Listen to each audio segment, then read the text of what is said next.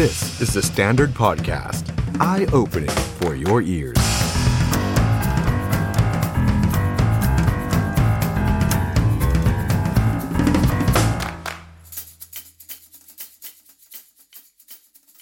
.สวัสดีครับ ต้อนรับทุกท่านเข้าสู่รายการ The Standard Now กับผมออฟชัยนนท์หานคีรีรัตน์ครับ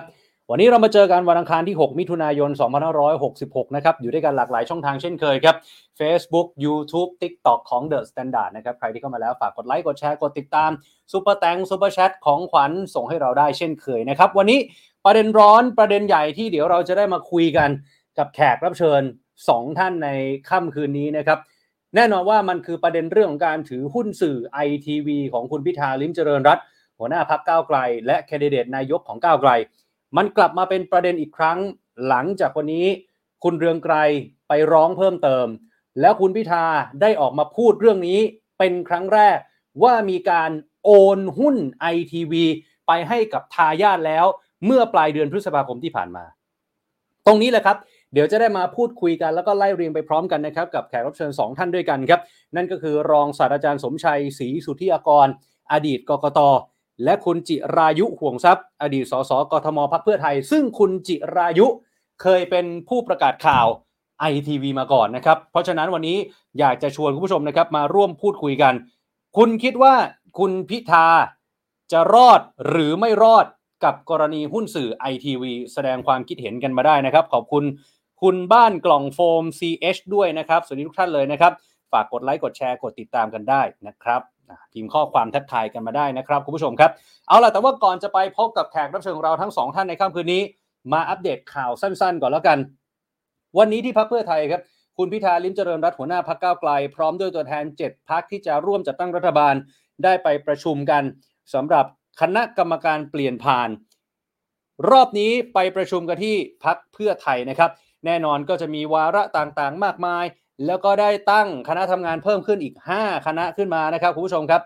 รวมไปถึงในวันพรุ่งนี้ 8 พักร่วมจะมีการประชุมหัวหน้าพัก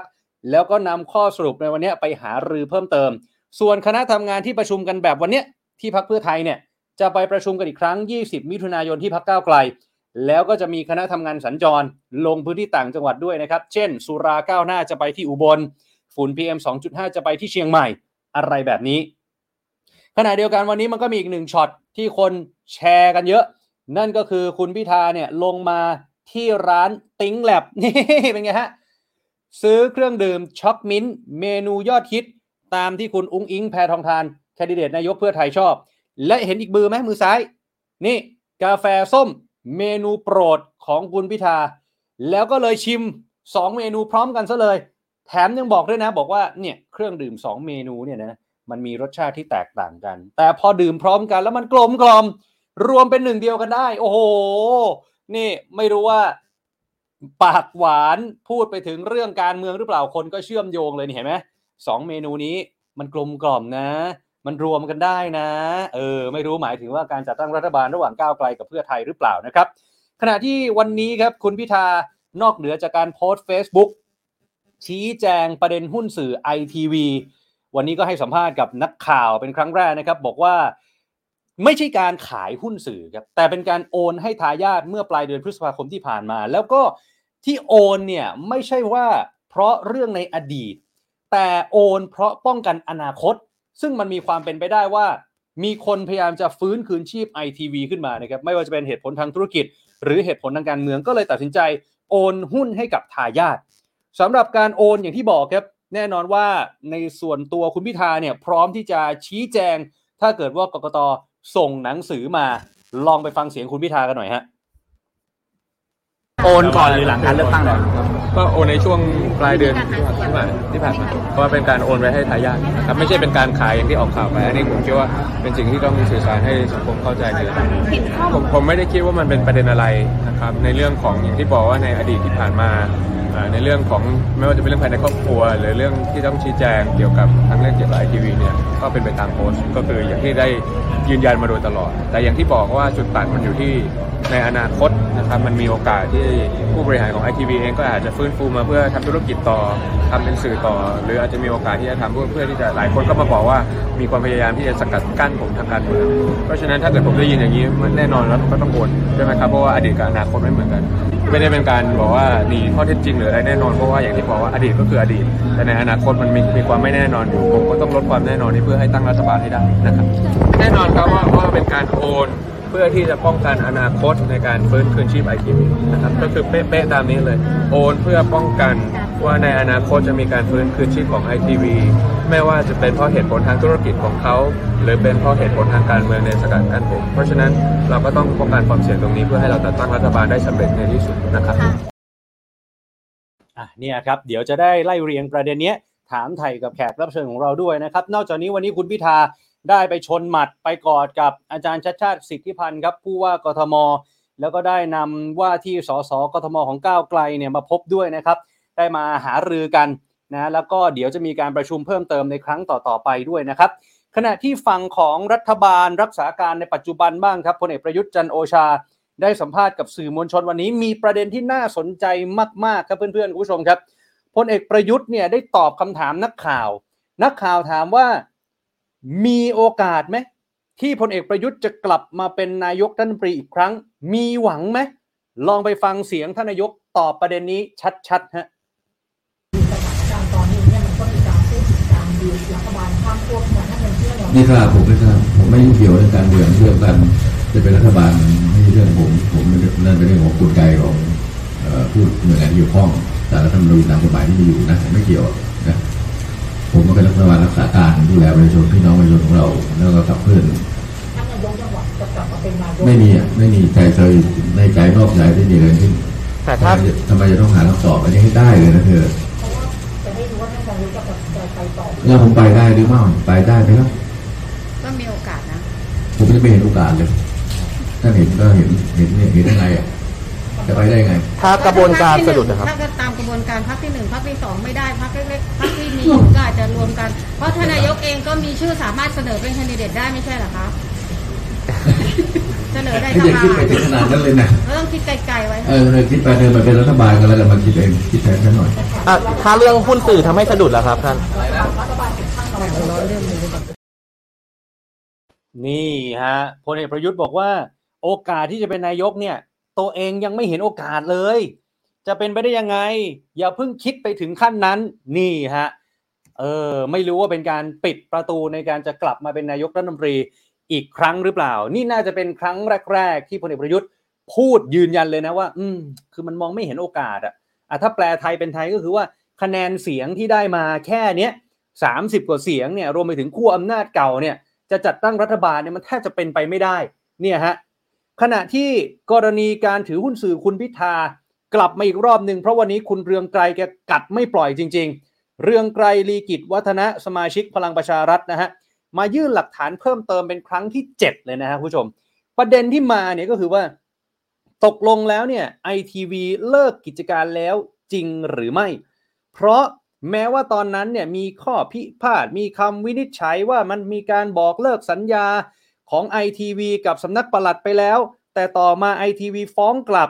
จนมันก็คาราคาซังกันอยู่เนี่ยอยากจะให้กกตตรวจสอบว่าตกลงสัญญาร่วมงานยังถือว่ามีผลอยู่หรือเปล่า แล้วก็เรียกร้องให้คุณพิธาเนี่ยตอบคำถามกับสื่อมวลชนในกรณีนี้ว่าตกลงขายไม่ขายโอนไม่โอน ซึ่งวันนี้คุณพิธาก็ได้ตอบแล้วนะฮะว่าได้โอนไปให้กับทายาทแล้ว เพื่อป้องกันเหตุการณ์ที่จะเกิดขึ้นในอนาคตนะครับคุณผู้ชมครับ เอ้า อีกหนึ่งท่านที่ออกมาแสดงความเห็นแล้วน่าสนใจคือคุณไพศาลพืชมงคล อดีตกรรมการผู้ช่วยรองนายกยุคของพลเอกประวิตยวงสุวรรณคุณไพศาลบอกแบบนี้ฮะห้าประเด็นที่คุณพิธาอาจจะไม่ถูกตัดสินว่าผิด กรณีหุ้นไอทีวีหนึ่งให้ดูปมเวลาให้ชัดก่อนว่า ซึ่งหากกกตยังไม่รับรองผลเลือกตั้ง คดีเนี่ยจะอยู่ในอำนาจศาลฎีกา แต่ถ้ารับรองผลเลือกตั้งแล้ว คดีจะไปอยู่ในอำนาจศาลรรัฐธรรมนูญ ซึ่งตุลาการ แน่นอนฮะมาจากความเห็นชอบของสอวอที่คอสช แต่งตั้ง แต่สองครับไม่ว่าปมไหน คุณไพศาลบอกสรุปแบบนี้แล้วกันศาลฎีกาเนี่ยได้ตัดสินเป็นบรรทัดฐานไว้แล้วว่าถ้าถือหุ้นน้อย ไม่มีผลต่อการบริหารสื่อ เพราะฉะนั้นไม่ผิดฮะแม้ว่าสารรัฐธรรมนูญเคยตัดสินในคดีคุณธนาธรว่าผิด แต่หลังจากนั้นมันมีคดีสสสวถือหุ้นสื่ออีกเป็นร้อยคนคุณผู้ชมจำได้ไหมคุณไพศาลบอกว่า สารรัฐธรรมนูญได้ตัดสินโดยถือบรรทัดฐานตามอย่างสารดีกา สสและสวเหล่านั้นรอดทุกราย เพราะฉะนั้นหุ้นสื่อไอทีวีคุณพิธาถ้าดูบรรทัดฐานของก่อนหน้านี้ แปลว่าไม่ผิดนี่นะฮะ เพราะฉะนั้นนอกจากนี้อดีตกกตแล้วก็อดีตเลขากกตก็ออกมายืนยันคุณไพศาลก็ออกมาแสดงความเห็นเหมือนกันว่า หัวหน้าพักไม่ได้มีกฎห้ามถือหุ้นสื่อ แปลว่าผู้สมัครก้าวไกล 152 คนไม่ต้องโมคะไม่ต้องเลือกตั้งใหม่ แต่ปัญหามันอยู่ที่นี่ ข้อที่ 3 คือปัญหาใหญ่ที่สุดในมุมของคุณไพศาลคือ ก้าวไกลกับคุณพิธาจะหาเสียงถึง 376 ได้ยังไง เนี่ยแหละฮะ ตรงนี้แหละ แล้วก็ข้อที่ 4 ต้องจับตาดูว่าสอสอของก้าวไกล 24 คน อาจจะมีปัญหาหรือเปล่า ในการรับรองผลการเลือกตั้ง อาจจะโดนใบเหลืองใบส้มใบแดง แล้วก็อาจจะทำให้คะแนนของก้าวไกลนั้นลดลง และเพื่อไทยก็จะเกิดความชอบธรรมในการจัดตั้งรัฐบาล แล้วก็จะอาจมีการเชิญพลังประชารัฐเข้ามาร่วม อันนี้ในมุมของคุณไพศาลแล้วสุดท้ายข้อที่ 5 วันนี้คณะกรรมการเตรียมการถ่ายโอนอำนาจแปดพักจัดการประชุมเป็นทางการครั้งแรก ว่าที่รัฐมนตรีก็ทำงานว่าไก็อันนี้เป็นเรื่องปกตินี่นะฮะเพราะฉะนั้นสรุปตรงนี้สั้นๆ เส้นทางของคุณพิธาน่าจะมีทั้งหมด 4 เส้นทางคือหนึ่งรอดทุกอย่าง ได้เป็นทั้งสสได้เป็นทั้งนายกสองไม่รอด ไม่ได้เป็นสสไม่ได้เป็นนายก อันนี้คือสองเส้นทางนะฮะเส้นทางที่สามสมมุติว่าไม่รอด ไม่รอดคือไม่ได้เป็นสสแน่ๆแต่อาจจะได้เป็นนายก แล้วเส้นทางที่สี่คือ ไม่รอดไม่ได้เป็นสสไม่ได้เป็นนายก แต่ยังเป็นรัฐมนตรีได้ นี่น่าจะเป็น 4 แนวทางที่เหลือสำหรับคุณพิธาลิมเจริญรัตน์นะครับ เพราะฉะนั้นวันนี้เราจะมาพูดคุยเพิ่มเติมกับอดีตกกตกันหน่อยครับ นั่นก็คือรองศาสตราจารย์สมชัยศรีสุทธิยากร ปัจจุบันเป็นผอศูนย์วิจัยการเมืองและการพัฒนามหาวิทยาลัยรังสิตด้วยครับอาจารย์สวัสดีครับครับสวัสดีครับคุณออฟครับ วันนี้อาจารย์ฮอตมากนะฮะต้องรบกวนอีกสักรายการนะอยากจะทราบความคิดเห็นของอาจารย์ เพราะว่าสถานการณ์ของคุณพิธาในวันนี้เนี่ยมีความเคลื่อนไหวที่สำคัญ และเป็นความเคลื่อนไหวที่ใหญ่ที่สุดก็ว่าได้ เพราะว่านี่น่าจะเป็นครั้งแรกที่คุณพิธาออกมายอมรับเลยว่า โอ้โห ได้โอนหุ้นไอทีวีไปให้ทายาทแล้ว แต่เอาเป็นว่าถ้าดูภาพใหญ่ก่อนนะฮะอาจารย์ ภาพใหญ่อืมภาพรวมในวันเนี้ยสำหรับอาจารย์คิดว่าพอจะบอกทิศทางได้หรือยังว่าคุณพิธาจะรอดหรือไม่รอดฮะก็ยังเป็นสถานการณ์ซึ่งไม่แน่นอนอยู่นะครับอืมอืมเพราะว่าก็เห็นด้วยนะครับว่าการโอนหุ้นออกไปนั้นเนี่ย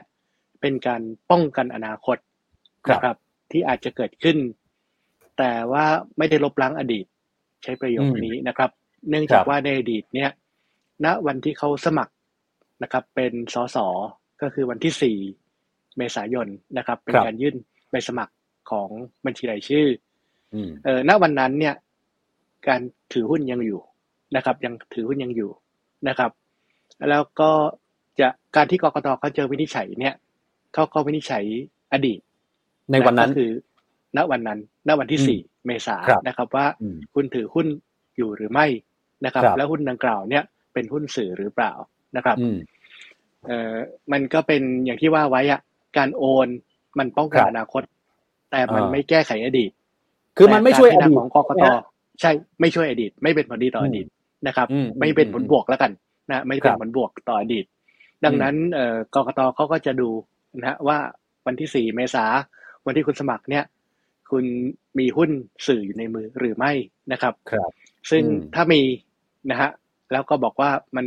ขัดกับเอ่อสิ่งที่เป็นรัฐต้องห้ามตามรัฐธรรมนูญเขาก็บอกว่าผิด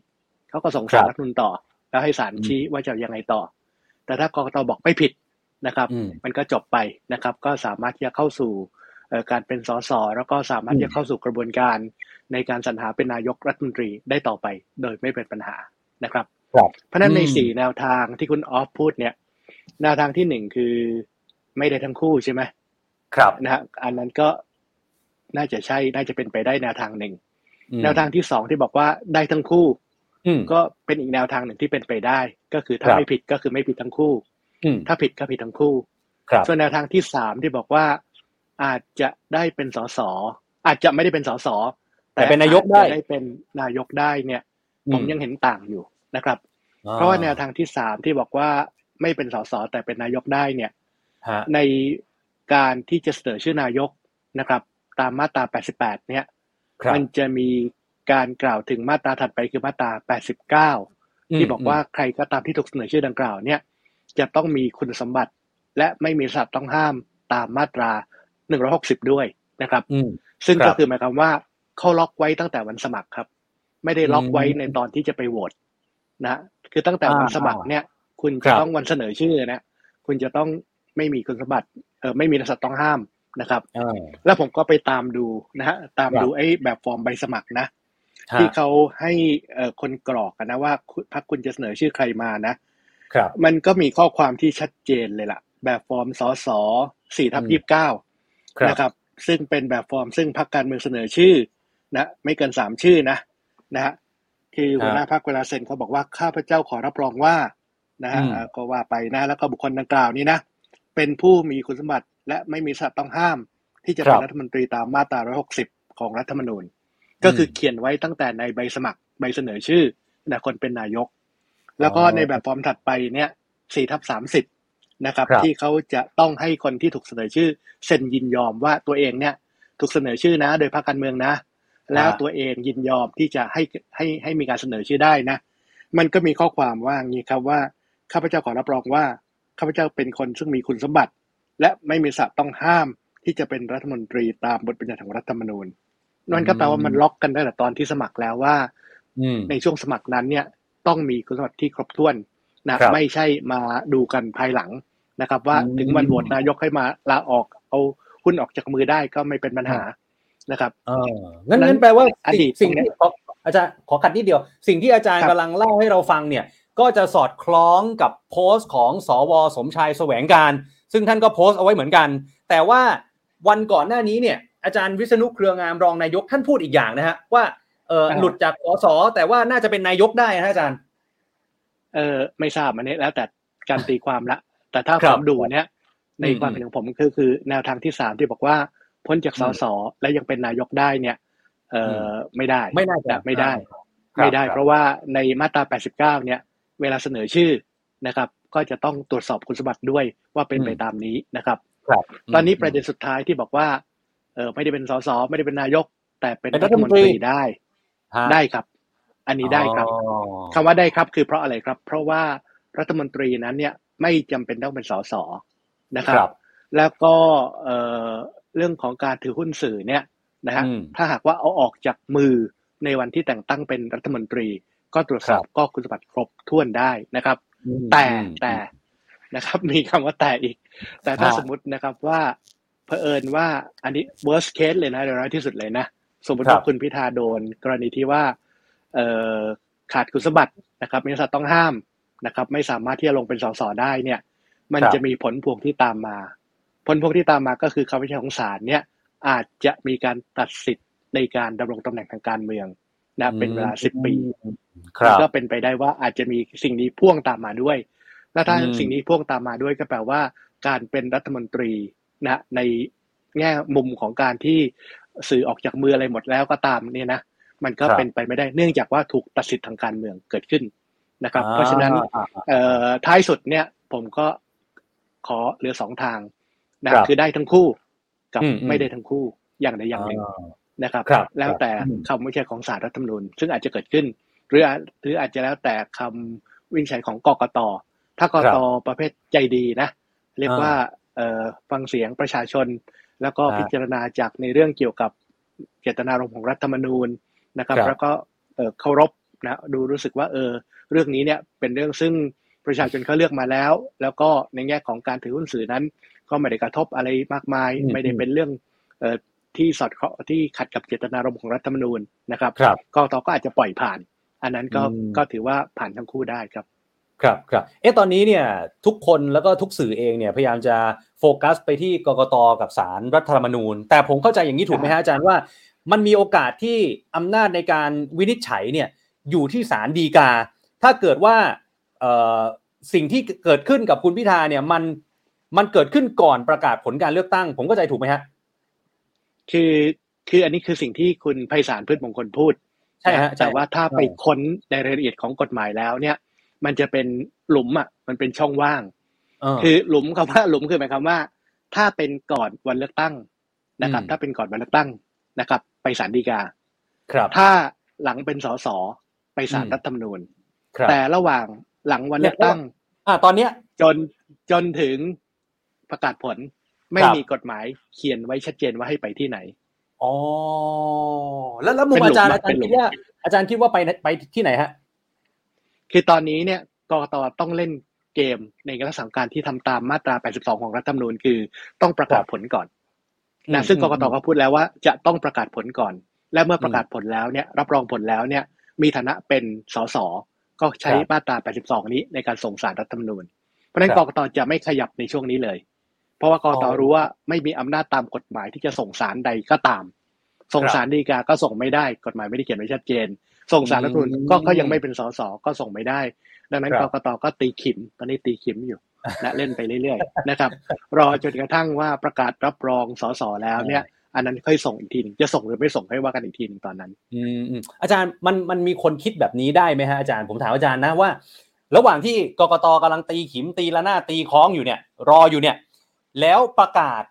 รับรองสสอย่างเป็นทางการเรียบร้อย แปลว่าขั้นตอนต่อไปคือคุณพิธาเนี่ยได้เป็นสสแล้วเท่ากับว่าใช่หลังจากนั้นเนี่ยก็คือรออย่างเดียวคือเสนอชื่อเป็นนายกรัฐมนตรีในที่ประชุมรัฐสภาคือสองสภาร่วม แต่ทีนี้บางคนเขาบอกอย่างนี้นะฮะอาจารย์เขาบอกว่า ระหว่างนั้นเนี่ยกกตก็อาจจะพิจารณาเรื่องนี้ แล้วยื่นเรื่องไปที่ศาลรัฐธรรมนูญ ปรากฏเรื่องก็ค้างอยู่ แล้วพอถึงวันที่เขาเสนอชื่อคุณพิธาจะเป็นนายก ก็อาจจะมีสวที่เอาเรื่องเนี้ยมาเป็นเหตุผลที่ไม่ยกมือให้คุณพิธาบอกว่า ก็เรื่องเนี่ยคุณพิธาเนี่ยค้างอยู่ที่ศาลรัฐมนูญหรือค้างอยู่ที่กกตกรณีคุณสมบัติไม่ครบ คนเราจะสามารถตีความหรือจินตนาการไปได้แบบนี้ มันมีโอกาสเป็นไปได้ไหมฮะอาจารย์ทำไมคิดเหมือนกับผมเป๊ะเลยอาจารย์ก็คิดอย่างนี้เหรอ คือผมมองว่าจังหวะเวลาของกกตเนี่ย จะเป็นจังหวะเวลาที่ เอ่อจะมีการวินิจฉัยเรื่องของคุณพิธาเนี่ยอืมหลังจากที่เขาประกาศผล และมันก็จะมีความใกล้กับวันที่จะเลือกนายก แล้วก็ส่งครับสารรัฐธรรมนูญไป ซึ่งศาลเองก็อาจจะพิจารณาไม่ทันนะครับอ่าพอพิจารณาไม่ทันปั๊บนี่นะเอ่อศาลอาจจะสั่งให้หยุดปฏิบัติหน้าที่หรือไม่สั่งก็แล้วแต่นะฮะครับแต่ที่จะวินิจฉัยสุดท้ายเนี่ยจะทำไม่ทัน มันก็จะค้างอยู่ในศาลพอค้างอยู่ในศาลปั๊บเนี่ยก็จะเป็นครับข้อกล่าวอ้างได้เป็นอย่างดีว่า นี่ไงนะคนเออเรื่องของคนคนนี้เนี่ย คุณเสนอมาได้อืมยังไงศาลอ่ายัยังไม่วินิจฉัยเลย ยังครับคลุมเครือเลย ยังมีเมฆหมอกต่างๆอยู่เลย ดังนั้นอืมเนี่ยขออนุญาตที่ยังไม่รับรองนะ ขออนุญาตที่ยังไม่ยกมือให้นะ มันก็ครับอาจจะออกมาในเกมแบบนั้น ดังนั้นเนี่ยเอ่ออ่าแม้กระทั่งผมเองหรือหลายฝ่ายก็ตามเนี่ย เราบอกครับว่าขอให้เร่งรัดวินิจฉัยในเรื่องนี้โดยเร็วครับกกตอืมเนี่ย ไม่จำเป็นต้องเออระเหยแล้วล่ะ นะฮะเรื่องนี้พิจารณาเร็วๆเลยนะคครัรับบรับรองสสวันไหนปั๊บเนี่ย วันสองวันเอาเรื่องหุ้นสื่อของพิธามาคุยกันต่อเลยนะครับและกกตจริง ๆ แล้วก็ไม่ต้องใช้เวลาเยอะแหมอืมทีตอนที่คุณรับสมัครสสเนี่ย แล้วคุณส่งสารดีกาเนี่ย ช่วงเวลานั้นเนี่ยห้าวันเจ็ดวันคุณก็ส่งสารดีกาได้แล้วนี่นะทำไมครับล่ะแล้วไอ้กรณีแบบนี้เนี่ยมีเวลาเป็นเดือนเดือนๆยังทำไม่เสร็จล่ะ เพราะฉะนั้นกกตควรจะต้องรีบวินิจฉัยโดยเร็วนะครับครับเพื่อส่งสารรัฐธรรมนูญ และเมื่อส่งสารรัฐธรรมนูญแล้วเนี่ยเราก็ยังเรียกร้องต่อครับว่าศาลท่านขอความกรุณาเถอะครับ เรื่องนี้เนี่ยเป็นเรื่องซึ่งเป็นประเด็นเพียงแค่ข้อกฎหมาย ไม่ได้มีอืมอะไรที่มากมายซับซ้อนไปมากกว่านั้น ท่านครับก็เห็นแก่ประเทศชาตินะครับนะวินิจฉัยอ่าโดยเร็ว โดยเร็วฮะก่อนเข้าสู่การเป็นเอ่อการแข่งขันเป็นนายกรัฐมนตรี ซึ่งครับถ้าวินิจฉัยโดยเร็ว ก่อนเข้าสู่การโหวตนายกเนี่ย มันก็ฮะรู้ถูกรู้ผิดไปเลยอ่า นะอ่อ่ถ้าไม่ได้ก็ไม่ได้ได้รู้กันอ่านะแต่ถ้าได้นะครับ การเข้าสู่การพิจารณาเนี้ยก็จะเป็นไปด้วยความสง่างาม คุณพิธาก็จะไม่มีเสียงคอรหาซุบซิบดินทาอยู่เบื้องหลังโอ้ยนี่เขายังอยังงู้นอย่างนี้นะซุบซิบกันไม่ได้ ก็เออถ้าไม่ให้ก็ไม่ให้ด้วยเหตุผลอื่น ก็ว่ากันให้ชัดๆไป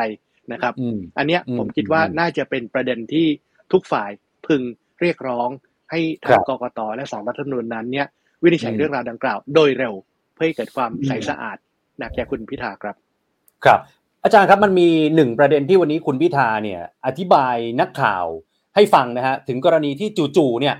มาโอนหุ้นไอทีวีให้กับทายาทโดยบอกว่าไม่ได้ต้องการจะไปแก้ไขอดีต หรือว่าเอ้ยรู้สึกร้อนตัวก็เลยมาขายตอนนี้อะไรอย่างเงี้ยแต่เขาพูดถึงอนาคต แล้วคนก็เลยมาจับโยง อย่างเช่นกรณี อันนี้ไม่ใช่ว่าคุณจตุรงค์สุดเอียดเป็นคนจับโยงนะฮะ ผมนี่แหละจับโยงเอง คือคุณจตุรงค์เนี่ยแกโพสต์เอาไว้ ซึ่งแกเป็นอดีตบกของไอทีวีบอกว่าผลของการสู้คดีของไอทีวีที่มันค้างอยู่ในชั้นศาลปกครองสูงสุด กับทางสำนักปลัดเนี่ยน่าจะออกภายในเดือนนี้ แล้วถ้าสมมุติสมมุติว่าไอทีวีชนะ บางคนก็บอกว่าถ้าไอทีวีชนะเนี่ยไอทีวีจะกลับมามีสถานะเป็นสื่ออีกครั้ง แล้วอาจจะมีการผลิตรายการอะไรได้อีก แม้กระทั่งในออนไลน์อย่างเงี้ยฮะ ตรงเนี้ยก็เลยเป็นข้อที่ทำให้คุณพิธาเลย โอนไปก่อนดีไหม เพื่อป้องกันอนาคตแบบนี้ ใช่หรือเปล่าอาจารย์ คือก็คิดได้ แล้วก็เป็นอืมการป้องกันอนาคตได้นะอืมก็ไม่ว่ากันนะฮะก็เป็นการคิดที่รอบคอบนะครับครับเพียงแต่ว่ามันไม่ได้ช่วยแก้อดีตไงนะฮะอดีตก็อดีตนะครับคือเอออะถ้าได้ถ้าถ้าอดีตมันผิดมันก็ผิด แต่ถ้ามันไม่ผิดครับก็ไม่ผิดนะครับ การโอนวันนี้เนี่ยอืม ไม่มีผลอะไรที่ทำให้อดีตมันเปลี่ยนวิธีการคิดไปได้ว่าผิดหรือไม่ครับผิดอ่าคือคือคือฝ่ายคนที่เขาไม่ได้เชียร์คุณพิธาเอาว่ากันตามตรง นะว่าอ่าฮะก็อาจจะไปเมาส์หรือไปตีความตอนนี้แล้วว่า นี่ไง ผิดใช่ไหมเลยรีบขายตอนนี้ มันมันสามารถมองอย่างนั้นได้ไหมฮะแล้วแล้วคือในทางกฎหมายเนี่ยมันมันจะมีส่วนในการมาพิจารณาด้วยหรือเปล่าฮะอาจารย์ คือในทางกฎหมายเอ่ออันนี้ไม่ทราบนะฮะแต่หมายความครับว่า ในเสียงคอรหาเนี่ยมันก็จะเกิดขึ้นอืมได้ต้องเหมือนกับว่า เออเท่ากับคุณมองว่าสิ่งนี้มันเป็นของร้อนที่ที่อยู่อืมในมือของคุณ ก็ต้องพยายามเอาออกจากมือของคุณไปนะครับอ่าอ่าแล้วในขณะเดียวกันเนี่ย ฝั่งซึ่งสมมติว่าเขาไม่ตั้งใจจะเลือกตั้งแต่เริ่มต้นนะนะนะคครัรับบอย่างฝั่งสวนะฮะที่เขาอืมอืมไม่ตั้งใจจะเลือกตั้งแต่เริ่มต้นเขาก็มีเสียงซุบซิบได้เพิ่มเติมอะนะครับนี่ไงเขาดูแล้วก็คล้าย ๆ เหมือนกับรู้ว่าผิดก็เลยเอาออกอย่างนี้เป็นต้น มันก็อืมเป็นวิธีการคิดของคน เพราะฉะนั้นเนี่ยเออห้ามอะไรห้ามไม่ได้หรอกครับ เรื่องการนินทาคนอะพูดตามตรงนะใครจะครับนินทาว่าร้ายคนเนี้ยมันว่าไปเรื่อยๆคุณจะทำหรือคุณไม่ทำคุณก็โดนนินทาว่าร้ายได้ทั้งคู่นะฮะอืมเพียงแต่ว่าขณะนี้เนี่ยการโอนหุ้นช่วยครับป้องกันอนาคตได้จริงนะครับอืมอันนี้ก็บอกว่าได้จริง แต่ครับมันไม่สามารถแก้ไขอดีตได้ ก็คืออมไม่เกิดผลบวกกับเหตุการณ์ในอดีต อดีตผิดก็ผิด นะไม่ผิดก็ไม่ผิดนะครับครับแล้วตอนนี้ถ้าอืมผิดมันก็ผิดคู่ ไม่ใช่ผิดเดี่ยวนะครับแต่ถ้าอืมไม่ผิดก็ต้องไม่ผิดคู่ เพราะว่ามันมีความเชื่อมโยงกันในเชิงของคุณอืมสมบัติของคนซึ่งเป็นรัฐมนตรีนะครับ ว่าครับจะต้องไม่มีเรื่องของการถือหุ้นสื่อด้วยอ่าแล้วก็ที่นัอาบจารย์ตั้งแต่ว่าวันเสนอชื่อนะนับตั้งแต่วันที่เสนอชื่อ ครับครับ แล้วแล้วอย่างกรณีที่ที่แย่ที่สุดที่หลายคนพูดเอาไว้ โดยเฉพาะอาจารย์วิษณุบอกว่า คือถ้าคุณพิธาเอ่อโดนตรวจสอบ ที่เอ่อสถานภาพตอนเซ็นให้กับผู้สมัครก้าวไกลทั้งหมดเนี่ยถึงขั้นว่าหลุดแล้วก็เลือกตั้งใหม่เลือกตั้งซ่อมกันใหม่อะไรอย่างเงี้ยนะฮะแต่ว่าวันเนี้ยนะวันเนี้ยก็มีหลายความเห็นว่า เออมันไม่น่าจะเป็นไปถึงขั้นนั้น หรือบางคนก็ยังเห็นว่าแบบนั้นมุมอาจารย์อาจารย์คิดว่ามันจะ worst case ไปขนาดนั้นเลยไหมฮะผมว่าเวอร์ไปเวอร์เวอร์เกินไปนะคือไม่ได้ไปไกลขนาดนั้นนะฮะครับคือการเอ่อถ้าเป็นความผิดเนี่ย มันก็จะเป็นความผิดเฉพาะตัวของคุณพิธา ซึ่งก็คือหมายความว่าถูกตัดสิทธิ์จากการเป็นสสอ่าสสครับบัญชีรายชื่อก็หายไปคนหนึ่งก็เลื่อนคนอืมอื่นขึ้นมาแทนอย่างนี้เป็นต้น แล้วก็ครับถูกตัดสิทธิ์ในการที่จะเข้าไปโหวตเป็นนายกรัฐมนตรี เพราะว่าอืมมันไม่มีความไม่สมบูรณ์เกิดขึ้น ตั้งแต่ครับตอนที่สมัครนะครับ มันก็เป็นอืมความผิดเฉพาะตัว ไม่ไปไกลถึงยุบพักไม่ไปไกลถึงกรรมการบริหารพักนะครับ มันเป็นเรื่องของเฉพาะตัวของแต่ละคน แต่จะมีครับเรื่องของการดำเนินคดีอาญาต่อเนื่องไป อันนั้นก็เป็นหน้าที่ของกกตนะฮะว่าจะดำเนินคดีอาญาไป ส่วนไอ้ครับการที่จะไปเซ็นรับรองเรื่องราวต่างๆ ในอดีตเนี่ยเออไม่รู้สิผมว่ามันจะหาเรื่องเกินไปไหม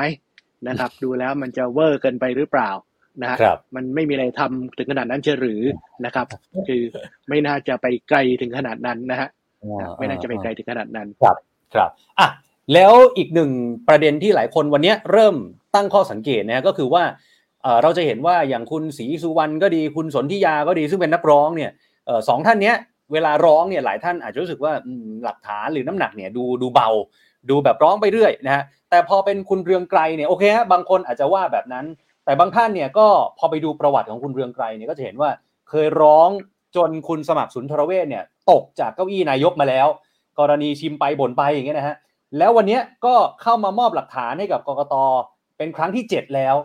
ดูเหมือนว่าพยานหลักฐานของฝั่งคุณเรืองไกรเองเนี่ยเขาก็มั่นใจนะ อาจารย์อาจารย์มองประเด็นนี้ยังไงครับว่า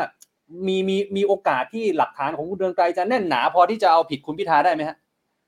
เออผมไม่เห็นรายละเอียดนะครับ เพราะว่าเขาก็ไม่ได้ให้ผมดู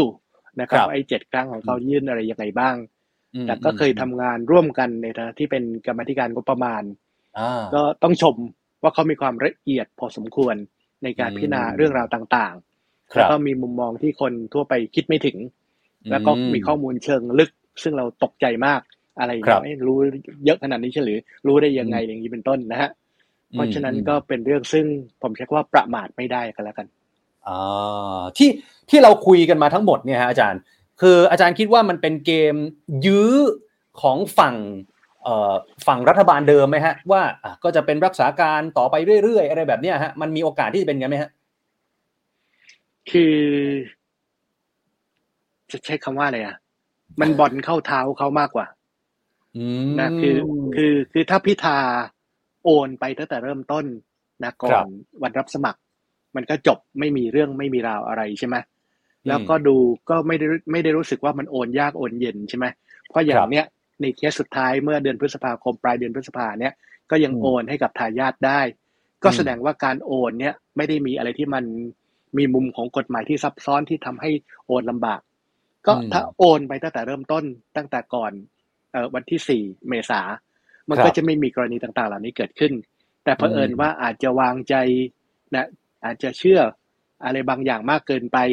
อาจจะมองโลกทุ่งลาเวนเดอร์มากเกินไปนะอืมมีกลิ่นหอมอาการเมืองไทยเป็นการเมืองที่ดี ทุกคนเออไม่จับผิดเรื่องเล็ก ๆ น้อยๆทุกคนอ่าเล่นไปตามกติกาแพ้ก็ว่าแพ้ชนะก็ว่าชนะไปนะคครัรับบเผอิญมันไม่เป็นอย่างนั้นไง มันก็เลยอืมกลายเป็นเหมือนกับว่าพอมีช่องอะไรที่อีกฝ่ายหนึ่งเขาสามารถที่จะจับไปเล่นงานได้เนี่ย ก็เลยกลายเป็นปัญหาเกิดขึ้น ที่ผมเคยเตือนไงบอกว่าเออถ้าคุณจะเล่นการเมืองเนี่ย เรื่องที่มันเป็นจุดอ่อน แม้กระทั่งเท่ารูเข็มก็ตาม ถ้ารู้ก็ต้องอุดมัน อย่าให้มันครับกลายเป็นประเด็นที่จะถูกเอาไปหยิบยกกลายเป็นเรื่องที่จะกลับมาทำร้ายเราได้อืมนะฮะอืมอืมผมไม่เชื่อว่าทางฝ่ายฝ่ายฝ่ายเอ่อฝ่ายนะ ฝ่ายที่แพ้เขาจะครับเก่งขนาดวางแผนเอ่อห้าสิบชั้นถึงขนาดนี้อะไรประมาณเนี้ยนะนะวางแผนซับซ้อนถึงขนาดอ่าว่าเออมีการตะเตรียมต่างๆ มากมาย มีคนตะเตรียมไปซักถามในที่ประชุมเพื่อที่จะให้มีการบันทึกว่าถือหุ้นเออยังเป็นสื่อหรือไม่อะไรอย่างนี้เป็นต้นนะฮะผมอ๋อผมไม่รู้เนี่ย ผมคิดว่าเขาครัไม่บครับเก่งขนาดนั้นนะนะฮะอ๋อดูอ๋อดูอ๋อจากดูจากฟอร์มต่างๆ ไม่ไม่คิดว่าจะครับเก่งขนาดนั้น เออแต่แต่บางคนที่เขาเป็นแฟนก้าวไกลเนี่ยเขาก็เขาอาจจะมองอย่างนี้ได้ไหมฮะอาจารย์ว่าเออคุณพิธาเองก็เป็นสสมาแล้วสมัยหนึ่งเมื่อตอนปีอืม62 ก็ไม่โดนอะไร เพราะฉะนั้นมารอบนี้เนี่ยปี 66 มันก็ไม่น่าจะมีอะไรหรือเปล่าฝ่ายกฎหมายของก้าวไกลเอง หรือแม้กระทั่งตัวคุณพิธาเองเนี่ยก็น่าจะรู้ทุกอย่างอยู่แล้วว่าเฮ้ยสิ่งที่มันเกิดขึ้นกับอนาคตใหม่ สิ่งที่มันเกิดขึ้นกับคุณธนาธรก็ไม่น่าจะพลาดหรือเปล่าฮะอาจารย์ คือ เอ่อเวลาที่เราไม่ได้มีสปอตไลท์ฉายเนี่ย เราก็จะไม่ได้รู้สึกว่าเรามีปัญหาหรือมีอดีตที่เป็นปัญหาต่างๆ มากมาย แต่เมื่อใดครับก็ตามที่สปอตไลท์ฉายถึงตัวคุณปั๊บเนี่ย เรื่องราวต่างๆ ในอดีต มันก็จะถูกหยิบยกขึ้นมาได้มากมาย อันนี้เป็นเรื่องธรรมดาเรื่องธรรมชาติครับนะฮะอืมก็เหมือนกันฮะถ้าพรรคก้าวไกลไม่ได้ชนะเป็นเอ่อเยอะแยะขนาดนี้นะครับพรรคก้าวไกลได้สักยี่สิบเสียงสามสิบเสียงนะครับครับเอ่อเรื่องนี้อาจจะไม่เกิดขึ้นเลยก็ได้ นะเพราะว่าอืมก็จะไม่มีการที่จะกลายเป็นประเด็นหลักเออเป็นแกนหลักในการตั้งรัฐบาล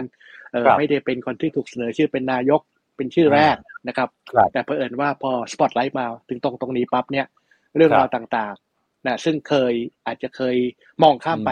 ก็ถูกหยิบยกมามองให้ชัดขึ้นก็ได้นะครับครับตอนนี้ถามครับว่าแล้วสี่ปีที่แล้วเป็นอย่างไรสี่อืมปีที่แล้วเนี่ย เอาละเขาก็มีสถานะของการถืออยู่ แต่ก็ไม่มีครับคนร้อง แล้วก็อืมการที่ยื่นต่อปปชเนี่ยมันเป็นการเรื่องของการยื่นทรัพย์สิน แล้วอืมปปชเองก็ไม่ได้ตรวจสอบในเรื่องของคุณสมบัตินะอืมก็ไม่มีใครร้องก็ก็เฉยๆกันไปนะ เพราะฉะนั้คนรับก็ก็ผ่านกันไปแหละครับ ในสมัยหนึ่ง แต่พอมาสมัยนี้นะครับ อย่างที่ว่าไว้นะครับ เนื่องจากว่าก้าวไกลได้เยอะ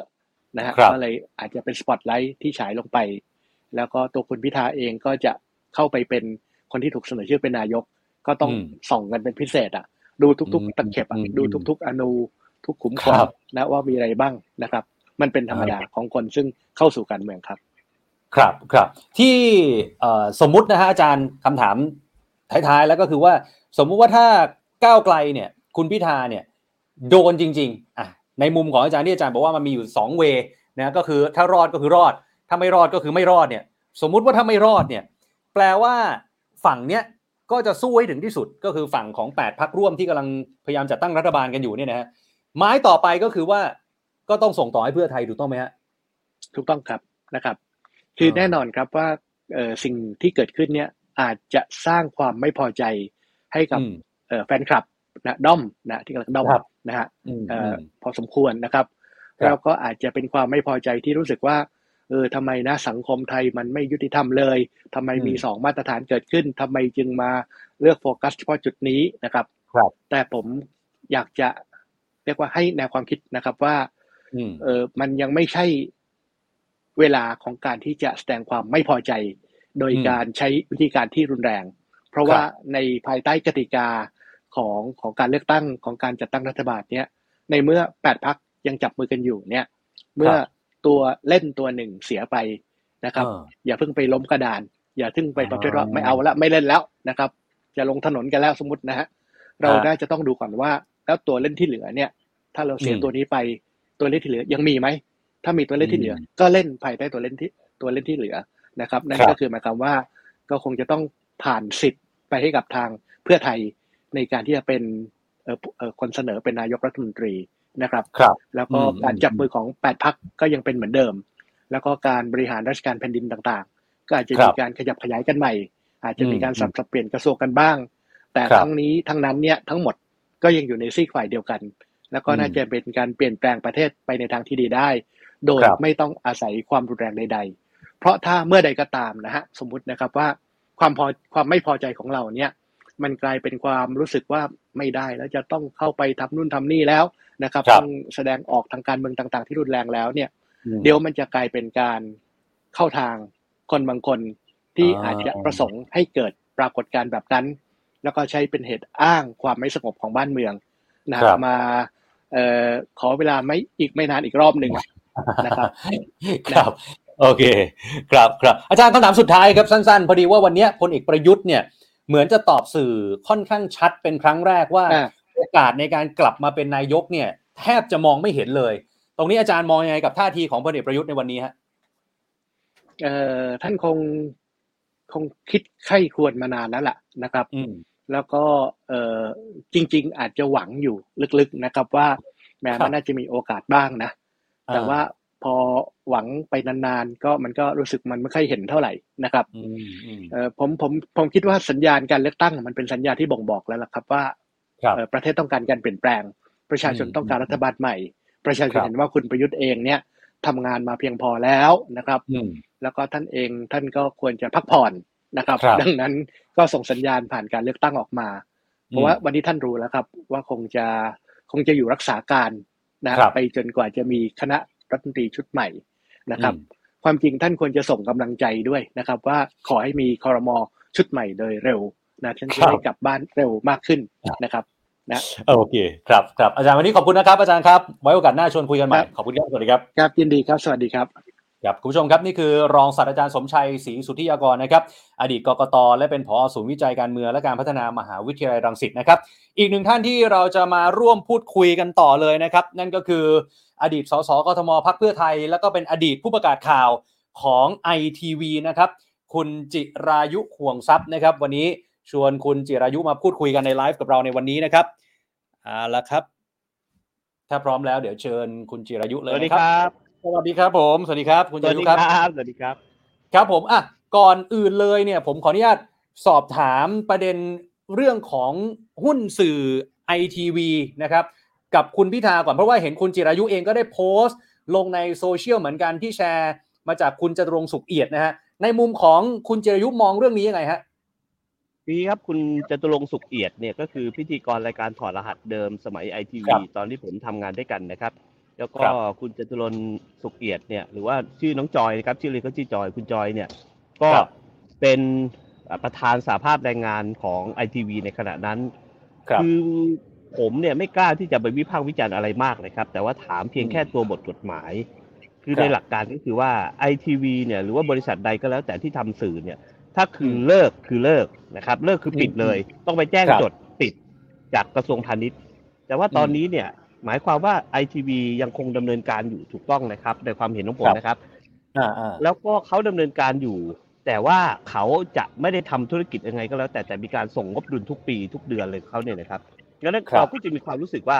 ไอทีวีเนี่ยถ้าฟื้นกลับมาอีกเนี่ย สมมุติว่าพรุ่งนี้อยากจะทำออนไลน์เหมือนกับที่เราจัดกันอยู่เนี่ย เราทำได้ไหมก็ทำได้ถูกนะครับ เพราะว่าก็ยังใช้อ่าเอ่อโลโก้ของไอทีวีอย่าลืมนะครับ ปี 50 เนี่ย ตอนหลังการปฏิวัติยึดอำนาจปี 49 ของคอมชเนี่ยก็มีครับความพยายามจะเอาทีวีคือพูดง่ายๆคือปิดไอทีวีแหละ ด้วยข้อหาอืมที่ว่าไม่ชอบคุณทักษิณบ้านไอทีวีไปเกี่ยวข้องกับคุณทักษิณหรืออะไรก็สุดแท้แล้วแต่เนี่ยนะครับ ครับหลังจากนั้นเนี่ย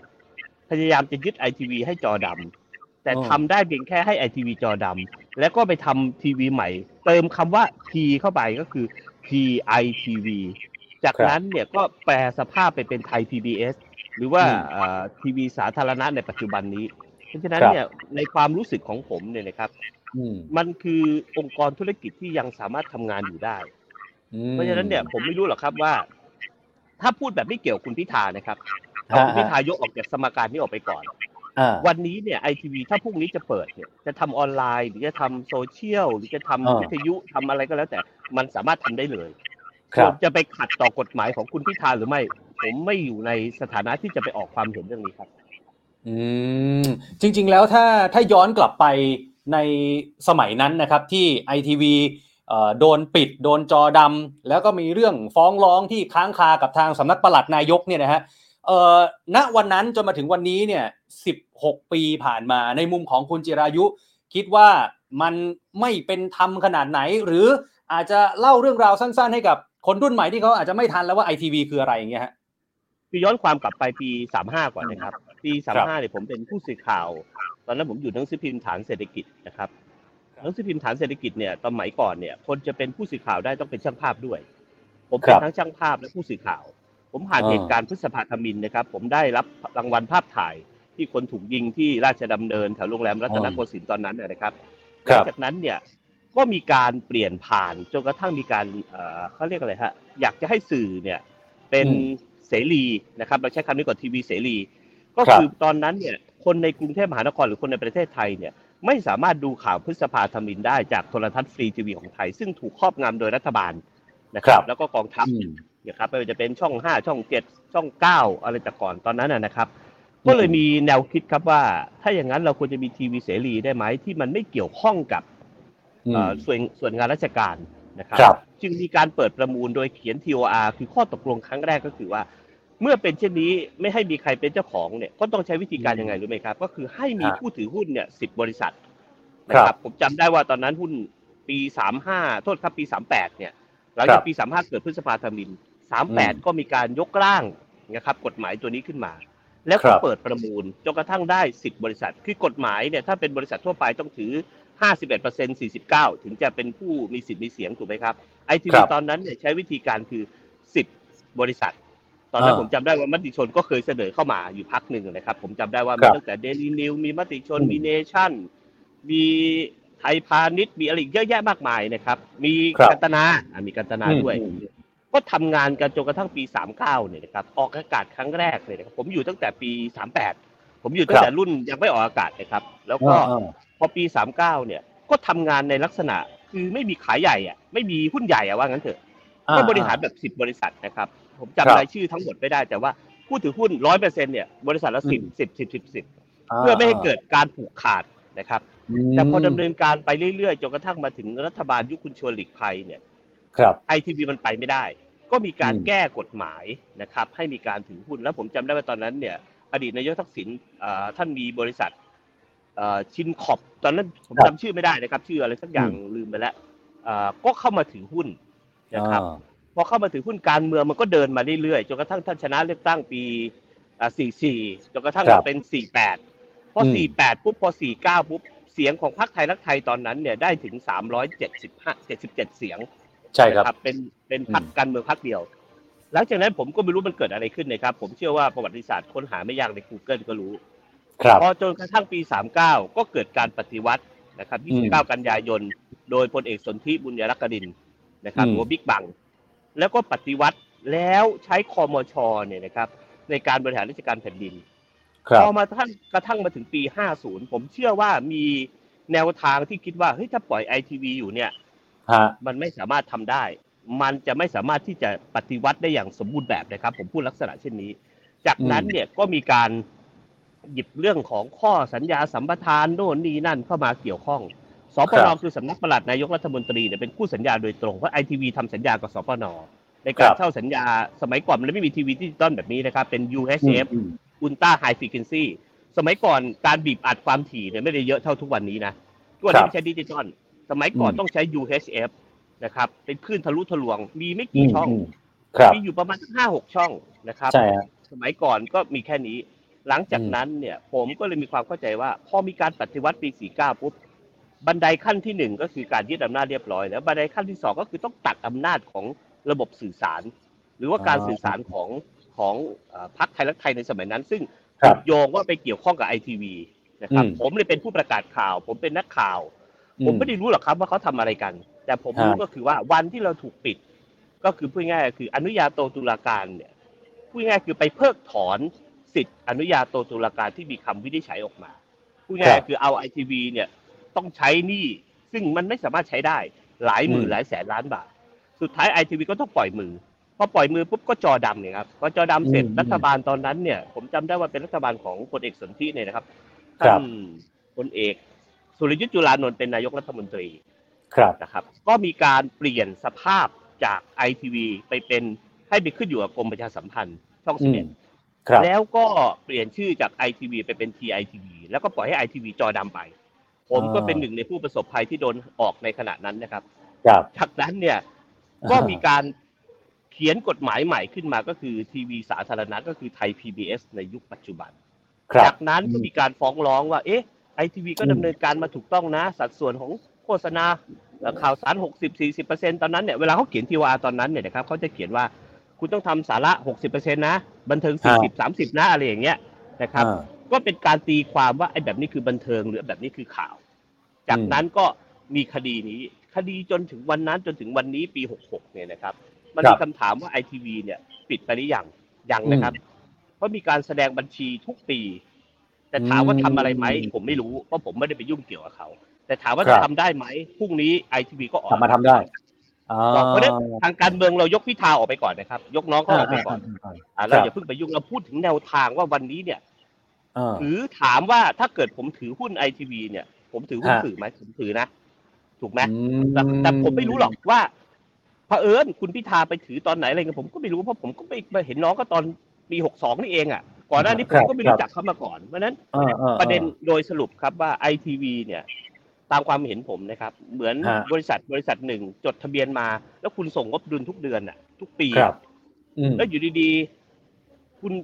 ปีนี้คุณไม่อยากทำอะไร แต่ปีหน้าคุณเอาหยิบเหมือนหัวหนังสืออะครับเหมือนสมัยก่อนเราทำหัวหนังสือเธอกับฉันเนี่ยหรือหนังสือแพรวหรือหนังสืออะไรก็แล้วแต่เนี่ยนะครับครัเราบต้องไปจดทะเบียนกับเอ่อสันติบาล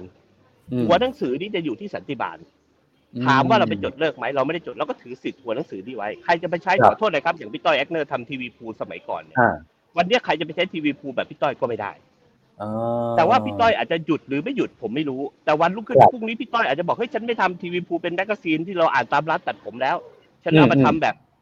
เอ่อเป็นออนไลน์ทีวีพูลทำได้ไหมอืมทำได้ทีนี้อืมผมเลยจึงบอกว่ายกคุณพิธาออกไปก่อน แต่โดยหลักครับความเห็นผมเนี่ยผมมีความรู้สึกว่าไอทีวียังดำเนินการอยู่ครับ ถ้าถ้าอย่างนั้นแล้วเนี่ย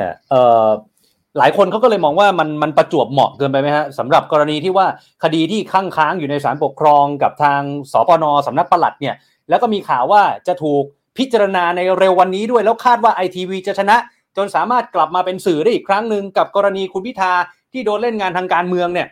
ในมุมของคุณเจรายุคิดว่ามันเป็น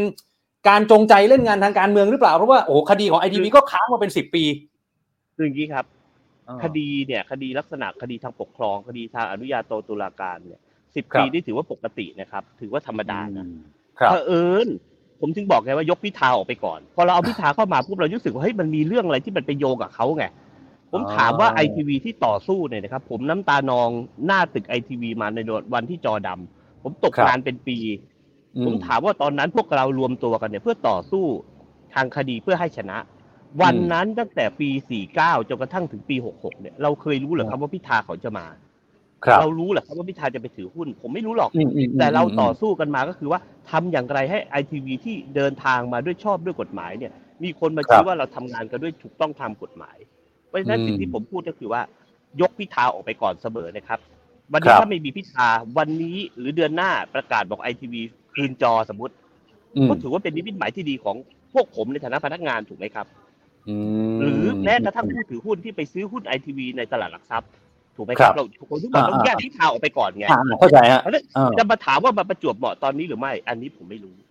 อืมอืมอืมอืมแต่ถามว่าถ้าไม่มีพิธาอาทิตย์หน้า มีคำวินิจฉัยพวกผมก็เฮผมอาจจะได้อ่ากลับไปทำงานเป็นผู้ประกาศข่าวที่ไอทีวีก็ได้เพราะศักยภาพผมก็ทำได้ถ้าผมไม่เป็นสสวันนี้ผมครับก็ว่าง ผมรอทางท่านมาให้ผมไปจัด ผมก็จัดได้ เออเออเออมันมันใช่มันฮะมันใช่มันต้องแยกสองประเด็นออกไปไงครับ ในนามของอืมพนักงานในนามของผู้สูญเสียโอกาสในยุคนั้นที่อยู่ดีเฮ้ยคุณปฏิวัติมาคุณเอาปืนจ่อหัวเขา คุณเอาดอกไม้ไปเสียบหน้ากระบอกปืนแล้วคุณก็บอกว่าไอทีวีมันต้องจอดำคือเขามีธงไงครับตอนนั้นน่ะแต่เราก็ต่อสู้กันมาสิบกว่าปี มันมันครับประจวบเหมาะกันตรงนี้หรือเปล่าผมไม่รู้ อืมอืมอืมอืมอ้าวครับวันนี้ไหนๆเจอคุณจิรายุทั้งทีเนี่ยขออนุญาตสอบถามประเด็นทางการเมืองสักเล็กน้อยก่อนที่เราจะจบแล้วกันนะฮะ วันนี้พลเอกพลเอกประยุทธ์เนี่ยดูเหมือนว่าจะพูดเป็นครั้งแรกเลยว่าโอกาสในการจะกลับมาเป็นนายกเนี่ยคงไม่มีแล้ว แต่คุณจิรายุซึ่งก็เป็นอดีตสสรุ่นเก่าอยู่ในวงการการเมืองมานานเหมือนกันเนี่ยคุณจิรายุมองประเด็นของพลเอกประยุทธ์ว่ายังไงฮะว่าเฮ้ยพูดออกมานี่เพราะว่ายอมรับจริง ๆ แล้วหรือเปล่า หรือมีประเด็นอะไรอย่างเงี้ยฮะผมผมว่าท่านพูดแบบท่านพูดตรงไปตรงมานะพลเอกประยุทธ์เป็นคนพูดตรงไปตรงมา สังเกตได้เราเจอแกมาแปดปีเนี่ยแกคิดอะไรแกก็พูดแกคันเท้าแกก็เกาเท้าอะแกอยากจะแค่ขี้มูกแกก็แค่อะเพราะฉะนั้นแกเป็นคนอ่าไม่มีฟอร์ม สิ่งที่แกอ่าพูดนี่คือคือธาตุของตัวแกที่แกพูดนะครับ ครับ ผมถามว่าแกอยู่มาแปดปีเก้าปีมันพอไหมผมว่ามันก็เยอะแล้วนะในสภาอือฮึผมพูดกับแกตลอดนะครับว่าท่านนายกท่านลงเถอะท่านลงครัท่านบก็จะเป็นรัฐบุรุษแต่ท่านไปต่อท่านก็โดนคนด่า ผมพูดต่อหน้าอ่าเลยครับ ตอนในสภาตั้งแต่หกสองถึงหกห้าหกหกเนี่ยครับผมพูดอย่างนี้ตลอดเพราะฉะนั้น ไม่ได้เหนือความคาดหมายนะครับ เพียงแต่ว่าอืมเวลาคนเราจะลงเนี่ยก็ปล่อยแกลงอย่างงามๆก็แล้วกันนะครับอืมจะไปไล่แกหรือจะยังไงผมไม่รู้หรอกว่าเขาควรจะไล่หรือเขาควรจะถูกไล่หรือเปล่า หรืออายุของรัฐบาลรักษาการต่อเนื่องมันเป็นแบบนี้ไหมคือถ้าเราเข้าใจตรรกะกลับกันนะครับ สมมติว่าไม่ใช่พลเอกประยุทธ์เป็นพลเอกจิรายุห่วงทรัพย์ครับผมผมก็ต้องรอจนกว่าคุณจะมีคอรมอก็ทำงานเพราะฉะนั้นปฏิกิริยาอ่าบางอย่างมันไปเร่งมันก็ไม่เป็นประโยชน์ แล้วก็เฉยๆไปมันก็เสื่อมไปตามกาลและเวลาแหละครับ ครับ อืมอืมอืมแล้วอย่างอย่างอย่างตัวของคุณจิรายุ ซึ่งรอบนี้ผิดหวังเพื่อไทยเองในกรุงเทพเนี่ยก็ถือว่าผิดคาดนะฮะที่โอ้โหคือกลายเป็นว่าเอ่อก้าวไกลเนี่ยเขากวาดไป 32 เพื่อไทยได้มาหนึ่งเนี่ย ตรงนี้มองหรือว่าได้คุยกันในพักเพื่อไทยในกทมไหมครับว่า หลังจากนี้จะยังไงต่อฮะหรือว่าต้องมาทบทวนกับสิ่งที่ผ่านมา ในในพักผมก็ไม่ค่อยได้คุยนะครับ ผมว่าแล้วแต่ผู้ใหญ่อาจจะยุ่งเรื่องการจัดตั้งรัฐบาลหรืออะไรของท่านเนี่ยนะครับ แต่ว่าครัในบภาคกทมในกลุ่มย่อยๆ ที่เราคุยกันก็อืมคุยอืมครับ ถามผมอ่าเสียใจไหมผมเสียเสียดายโอกาสมากกว่า ผมครับว่ามันกระบวนการลักษณะเช่นนี้เนี่ยมันเหมือนสมัยมหาจำลองอะครับ ที่เอาอ่าฝากระด้งมาอะไรต่างๆเนี่ยนะครับ ผมว่าเมื่อเรามีสื่อโซเชียลแล้วเนี่ย เราน่าจะค้นหาข้อมูลได้มากกว่านี้ ผมไม่ได้หวังครับว่าผมเก่งหรือผมเป็นคนดีนะครับ ผมคะแนนอืมเกือบสามหมื่นนะครับคะแนนครับที่เลือกผมคราวนี้เนี่ย ซึ่งปีอืมหกสองผมก็ประมาณนี้นะครับ ผมก็ชนะครับนะครับเพียงแต่ว่าอืมคะแนนที่ไปเลือกทางน้องๆก้าวไกลอาจจะมาจากที่คนไม่เคยออกมาเลยอืม คือเปอร์เซ็นต์ออกมาแบบไม่มีตัวเลข สมมติว่าถ้าไม่มีก้าวไกลคะแนนนั้นก็ต้องมาที่ผม ก็ผมก็ชนะครับถล่มทลายแต่เพียงแค่เสียจังหวะและโอกาสว่า เหมือนเราเลือกเลือกตัวผู้เล่นฟุตบอลนะครับ ถ้าเราเหครัมาบเข่งครับเราก็แพ้ยกทีมอืมแต่ถ้าเราลองดูสิครับว่าศูนย์หน้าเขาดีไหมเฮ้ยศูนย์หน้าอืมตัวนี้ไม่ดีเราเอาจากแมนยูมาได้ไหมเราเอาจากแมนซีมาได้ไหมเราเอาจากลิเวอร์พูลมาเป็นกองกลางกองหลังได้ไหมแต่นี่เหมาเข่งครับเจ้าเดียว ผมก็อ่าก็คิดว่ามันก็ลำบากนะ ในความเห็นผมนะครับ คือครับครับถ้าถ้าเราเอาแค่กระแสหรือเอาแค่แบบเฮ้ยมันไปตามนี้ ลูกโทรไปบอกแม่ แม่ตามนั้นเออบอกเพื่อนเฮ้ยหวังจะเปลี่ยนแปลงแต่ลืมไปว่าในบ้านเราอะมันมีอะไรอย่างเงี้ยแต่อย่างผมเนี่ยผมทำงานในพื้นที่มาตลอดนะครับ ผมก็ทุกวันนี้ก็ยังทำอยู่นะครับ ก็ไม่ได้อะไรครับมากมายเพียงแต่ว่า อย่างที่ผมอืมบอกเลือกทีมฟุตบอล ถ้าเราเลือกเพียงแค่ยกทีมเนี่ยอืมถ้ายกอืมทีมแล้วตัวมันไม่เก่งเนี่ยมันไม่เจ๋งมันก็สูญเสียโอกาสให้กับพี่น้องประชาชนเหมือนกันนะครับ อืมแล้วแล้วอนาคตหลังจากนี้ คุณจิรายุได้มองตัวเองทางการเมืองไว้หรือยังฮะว่าจะไปยังไงต่อฮะหลังจากนี้ ผมก็ทำงานตลอดนะครับ เพราะว่าครับตอนนี้ถือว่าปกตินะครับ อารมณ์อืมตอนนี้กับอารมณ์ปีห้าเจ็ดน่ะปีห้าเจ็ดอืมน่าร้องไห้มากกว่านะครับ เพราะเราถูกจับจากคอมคอสช เราถูกครับจับแต่ห้าเจ็ดห้าแปดห้าเก้าหกหนึ่งหกสองหกสามห้าหกเจ็ดปีนะครับ อันนี้ก็อืมเป็นอยู่ในเกมแหละครับ ประชาชนอาจจะเอออยากเลือกก้าวไกลก็ให้เขาเลือกไป ถึงเวลาครับถ้าเขาคิดว่าก้าวไกลไปไม่ได้ทำงานไม่ได้ หรือทำไม่อืมไม่ตามที่เขาเลือกมันก็กลับอืมมาใช้ก๋วยเตี๋ยวโกฮับเจ้าเก่าแบบเราอะครับ ก็อย่างอย่าลืมนะครับ ผมเออผมผมถึงลูกถึงคนทั้งในสภานะครับ แล้วผมจุดยืนครับต่อต้านเผด็จการมาตลอด ต่อหน้าอืมพลเอกประยุทธ์ต่อหน้าพลเอกประวิตยต่อหน้าใครในสภาอืผมถามว่าท่านเห็นว่าผมทำงานในสภาเป็นยังไงแหละครับ คนที่ครับคนที่เลือกผมหรือคนที่เห็นผมทำงานดังนั้นเนี่ยอืมผมเชื่อในความความดีของเราในการทำงาน นะคครัรับบเพียงแต่ว่าการตื่นรู้หรือกระแสซึ่งมันห้ามไม่ได้ครับ มันก็เหมือนกระแสอืมฟีเวอร์น้องลิซ่าไปอยุธยาวันนี้คนก็แห่ไปยืนถ่ายรูปถึงเวลามันก็เหมือนเอาหินโยนไปในแหนครับ มันบานไปแล้วมันก็หุบอืมันมันจะเสียโอกาสกับคนในแต่ละพื้นที่นั้นๆเนี่ยครับ มันก็พูดยากนะครับครับครับแล้วมันจะแต่เป็นแต่บรถ้ารทัดฐานเออครับเออเออแต่แต่ถ้าถ้าสมมุติว่าถ้าเรามองในภาพใหญ่เนี่ย มันเหมือนว่าทิศทางมันจะมาฝั่งฝั่งคุณจิรายุฝั่ง ฝั่งส้มฝั่งแดงไหมฮะหลังจากเนี้ยเพราะว่าถ้าดูจากคะแนนของเพื่อไทยก้าวไกลเนี่ยค่อนข้างที่จะถล่มทลายเหมือนกันนะหกสิบเปอร์เซ็นอย่างเงี้ยฮะผมว่าต้องรอดูถ้าเกิดก้าวไกลได้เป็นรัฐบาลแล้วอยู่สี่ปีนะครับ ผมว่าก็เหนื่อย เพราะอืมผมทำงานฝ่ายค้านมาสี่ปี ผมเป็นรัฐบาลครัมาบสองรัฐบาล ผมเป็นอืสมสรัฐบาลมาผมบอกเลยครับว่าสี่ปีแต่หกสองถึงปีนี้เนี่ย ผมเป็นฝ่ายค้านที่ทำงานอย่างมีคุณภาพนะครับจับตรงไหนผมด่าได้ตลอด แล้วผมเอาผิดคนติดคุกด้วย คราวนี้คำถามคือว่าถ้าน้องก้าวไกลขึ้นไปเป็นรัฐบาล ถ้าเขาทำได้ดีเลยนะครับ แต่ถ้าก็ทำไม่ได้ อาจจะด้วยความที่เอ่อยังเขาเรียกอะไรล่ะพรรษายังไม่พออะอ่าคุณก็จะเจอขอโทษนะครับพรรคประชาธิปัตย์ซึ่งเขามีความเชี่ยวชาญด้านฝ่ายค้านมาก ครับ เพราะฉะนั้นเนี่ยหลายพรรคการเมืองเนี่ยเขาแค่ล่อซื้อก็ลำบากเลยนะครับ อืมอืมอืมอืม ก็เดี๋ยวต้องรอดูอะงั้นงั้นท่านๆฮะคุณจิรายุในมุมของคุณจิรายุซึ่งเป็นนักการเมืองที่มีประสบการณ์มาเนี่ย มองการพยายามจัดตั้งรัฐบาลของก้าวไกลเพื่อไทยแล้วก็แปดพักร่วม คิดว่าไปถึงฝั่งฝันได้ไหมฮะ คือจริงๆแล้วอะนะครับ ผมเห็นว่ากรณีคุณพิธาเนี่ยไม่น่าจะเกิดขึ้น อืมคือมันไม่ควรจะมีอะไรมาเป็นข้อกังขาเลยครับ คือถ้าอยู่ดีๆ คุณพิธาไม่มีเรื่องถือหุ้นซื้อ ไม่มีเรื่องอะไรเยอะแยะมากมายของพรรคเนี่ยผมว่าเขาไปอย่างสวยหรูนะครับ โลกมันก็เกิดการเปลี่ยนแปลงได้ แต่พอครัมันบมีเรื่องเหล่านี้อะมันมีเหตุผลอันสมดุลและสมควรพอประมาณอืมอืมที่ถ้าเกิดมันต้องลงโทษ ถ้าไม่ลงก็แปลกหรือถ้าลงแบบไม่มีเหตุผลก็แปลกเพราะฉะนั้นเนี่ยอืมผมมองว่าคงต้องรอดูเดือนหน้านะครับ ครับคืออย่างที่ผมบอกหนึ่งผมอ่านข่าวเมื่อเช้าว่าคุณพิธาให้สัมภาษณ์ว่าถอนหุ้นอะไรไอทีวีไปอ่าเมื่อเดืโอนไปแล้วนะครับครับอะอะไรสักอย่างหนึ่ง ผมถามว่าถ้าเรื่องเหล่านี้ ถ้าเราเริ่มตั้งแต่จุดที่หนึ่งตอนนี้เรามาจุดที่แปดเก้าเรายังไม่ถึงสิบนะครับ ถ้าเขาครับเริ่มตั้งแต่จุดที่หนึ่งไม่มีเรื่องพวกนี้ ผมว่าไม่มีใครไปทำอะไรเขาได้อ่าทุกวันนี้เนี่ยที่คนพยายามคิดไปต่างๆ นานา มันคิดอย่างมีเหตุผลนะครับมันเหมือนเราขับรถไปเชียงใหม่ครับ ถ้าคุณแค่ฝันว่าจะขับ คุณก็ไม่รู้สึกนี่เขาขับรถไปเกือบถึงลำปางเลยนะครับอ่าครับเออเออเออเอออารมณ์มันก็เลยต่างกันเนี่ยครับ เพราะฉะนั้นโดยสรุปแล้วเนี่ย ผมคิดว่าต้องรอดู นะครับ แต่ก็อืมอวยพรให้ฝ่ายประชาธิปไตยจัดตั้งรัฐบาลให้ได้นะครับ จะอะไรครับก็แล้วแต่คุณพิธาอาจจะเป็นสารตั้งต้น ในฐานะอืมหัวหน้าพรรคที่ต้องไปเซ็นรับรองเซ็นโน่นนี่นั่น อันนี้ผมตอบแทนทางกฎหมายไม่ได้ แต่ถ้าถามไอทีวีอย่างที่ผมบอกตั้งแต่ต้นเนี่ยผมยังครัมีบความรู้สึกคือยกคุณพิธาออกไปเนี่ยผมอยากให้ไอทีวีอืมกลับมาทำอืมทุกวันเนี้ยเรามีทีวีอะไรตั้งเยอะแยะไอทีวีซึ่งแนวทางเป็นความน่าเชื่อถือถ้ากลับมาทำได้ก็ดีแต่มันอาจจะไม่มีผลต่อคุณพิธาเลย อ่าเห็นไหมอืมคุณบอกว่าถือหุ้นสื่อแล้วสื่อไม่เห็นทำอะไรเลยไอทีวีอ่ากลับมาทำสวยเลยโอเชเลยเออโอเคครับ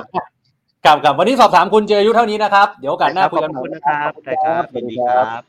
ครับคุณผู้ชมครับนี่คือคุณจิรายุห่วงทรัพย์ครับอดีตสสกรมพักเพื่อไทยนะครับแล้วก็เป็นอดีตผู้ประกาศข่าวของไอทีวีด้วยนะครับ ก็เลยชวนมาคุยกัน เรื่องของไอทีวีเรื่องของคุณพิธา เรื่องของพรรคเพื่อไทย แล้วก็อนาคตของคุณจิรายุด้วยนะครับ วันนี้ขอบคุณสำหรับทุกการติดตามนะครับ ฝากกดไลค์กดแชร์กดติดตามกด Super Thanks Super Chat ส่งของขวัญให้กับเราได้นะครับ ขอบคุณทุกๆคอมเมนต์หมื่นกว่าท่านที่มาอยู่ด้วยกันในวันนี้นะครับ ขอบพระคุณมากนะครับสวัสดีครับ